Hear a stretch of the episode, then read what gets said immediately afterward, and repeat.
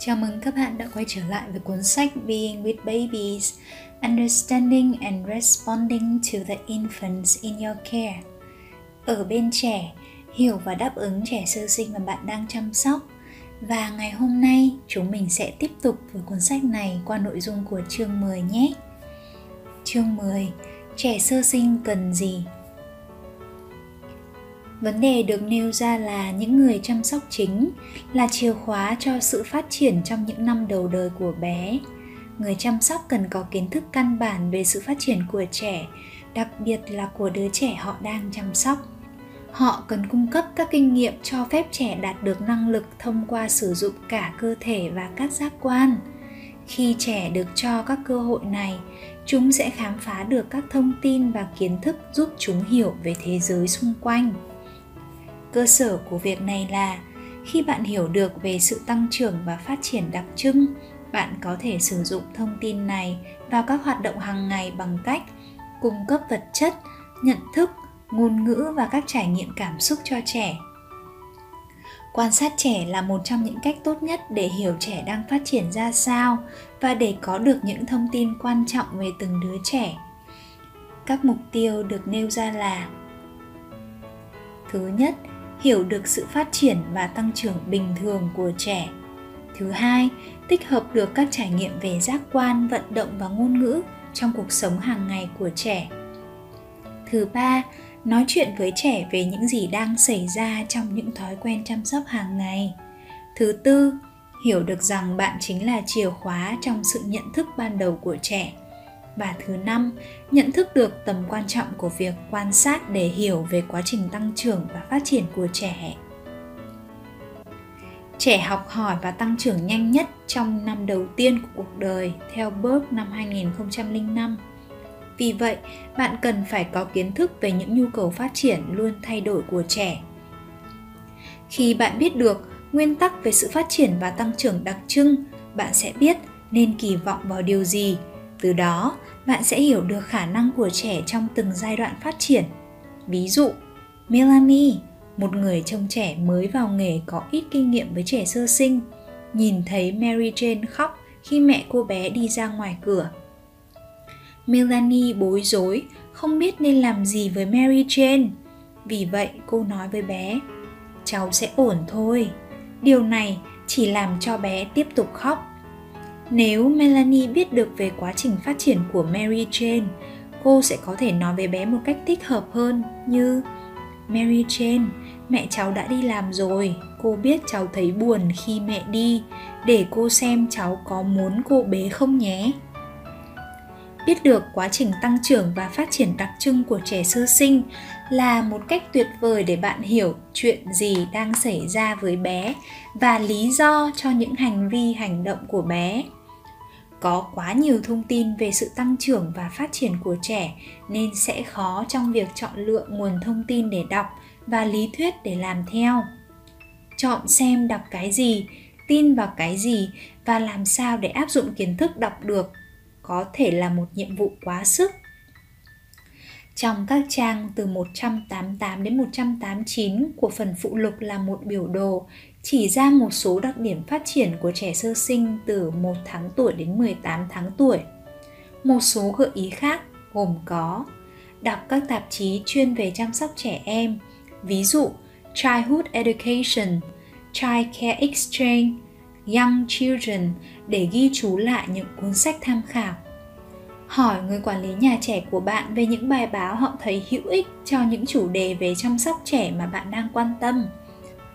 Vào các trang web của các tổ chức chăm sóc trẻ và những trang web cung cấp các thông tin tốt nhất về trẻ.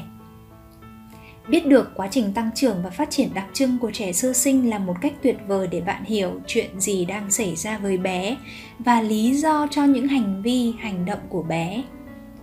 Một lý thuyết phát triển nói rằng trong 1,5 năm đầu, trẻ sơ sinh thể hiện sự vui vẻ và chủ yếu học thông qua miệng.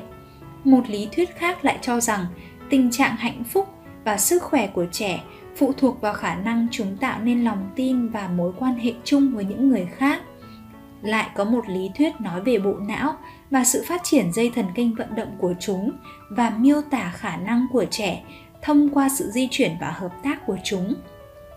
mỗi lý thuyết đều góp phần đưa ra thông tin về trẻ sơ sinh. Tuy nhiên, trên cương vị của người chăm sóc cho trẻ, vấn đề đặt ra ở đây là cách bạn sử dụng những gì bạn biết vào việc chăm sóc trẻ hàng ngày. Martha Gerber, một chuyên gia về trẻ sơ sinh, người đã gần như cả đời làm việc cùng các bậc phụ huynh và trẻ nhỏ trong các lớp học về trẻ sơ sinh, đã đề xuất ra phương án xem và quan sát trẻ để hiểu được trẻ sơ sinh có thể làm gì, sẵn sàng làm gì. Gerber bảo vệ cho mô hình chỉ khi trẻ sẵn sàng, cho phép trẻ được phát triển theo tốc độ của riêng chúng. Câu nói yêu thích của bà là: cuốn sách hay nhất là những gì chúng ta học được từ việc quan sát trẻ sơ sinh.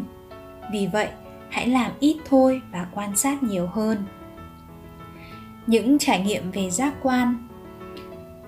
Trong những năm đầu đời, trẻ sơ sinh học với toàn bộ cơ thể chúng thông qua các giác quan về khứu giác, vị giác, thị giác, thính giác và xúc giác. Tất cả các giác quan của trẻ đều rất nhạy cảm. Chúng cho phép trẻ tiếp thu những gì chúng được thử nghiệm qua từng khoảnh khắc. Là một người trông trẻ, bạn cần cho trẻ những trải nghiệm về giác quan để giúp chúng phát triển. Những trải nghiệm này có thể xảy ra vào bất cứ lúc nào trong ngày, đặc biệt là trong khoảng thời gian trẻ được chăm sóc, bằng cách sử dụng những kỹ năng đơn giản bao gồm ngôn ngữ, động chạm cơ thể, cảnh vật, âm thanh và mùi vị. Dưới đây là một số ví dụ về cách mang đến những trải nghiệm về giác quan cho trẻ. Như cho trẻ nghe tiếng nước chảy khi bạn rửa tay sau khi thay tã cho trẻ, để trẻ chạm vào khăn ướt trước khi lau mông cho trẻ, để trẻ cảm nhận bạn chạm vào chúng trong một khoảng thời gian lâu, di chuyển từ từ. Trẻ cần nhiều thời gian để xử lý thông tin, vì vậy hãy làm chậm các hành động của bạn để giúp trẻ tiếp nhận được và hiểu chuyện gì đang xảy ra. Di chuyển đến gần mặt của trẻ và để cho trẻ thấy bạn khi bạn đang nói chuyện với chúng.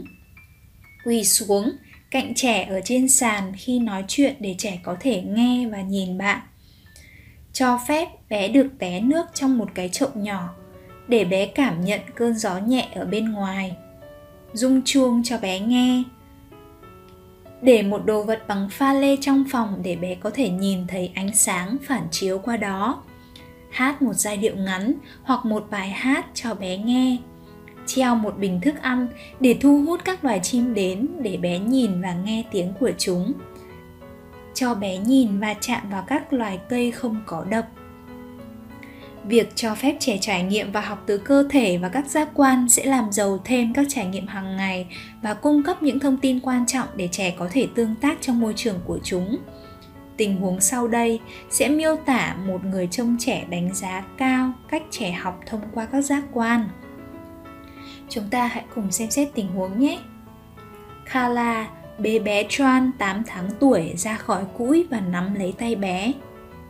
Cháu đã ngủ rất ngon rồi, cô khẽ thì thầm vào tai bé. Họ cùng nhau đi ra khu vực ăn. Carla thấm nước vào khăn để lau tay cho bé. Khi cô thấy cậu bé cố gắng chạm vào nước, cô điều chỉnh người mình để John có thể cảm nhận được tay bé đang ướt. Cô nói với bé, đúng rồi, nước thì ướt và cháu có vẻ thích cảm giác đấy. Sau khi lau khô tay cho John bằng khăn mềm, cô ngồi xuống cùng cậu bé và chỉ cho cậu xem bữa trưa gồm có ngũ cốc và trái cây. Kala lau tay cho cậu bé bằng khăn ướt. John cầm lấy khăn và cho lên mồm. Cháu thích nhai đúng không? Kala hỏi. Kala đợi cho John bỏ khăn xuống rồi mới đưa đồ ăn của cậu bé lại gần hơn. Cô đưa thìa lại gần miệng bé và đợi bé há miệng ra ăn. John có thể ngửi thấy mùi ngũ cốc gạo và quả lê gần mũi và mồm của mình. Bé mở to miệng và đá chân khi đã đầy mồm. Carla dành thời gian cho Joan sử dụng các giác quan về mùi, vị, động chạm và nhìn để liên kết các sự việc xảy ra. Sự nhạy bén của bạn về cách trẻ khám phá bản thân chúng và những thứ xung quanh là điều vô giá. Hãy thử làm theo những điều sau khi tiếp cận một đứa trẻ.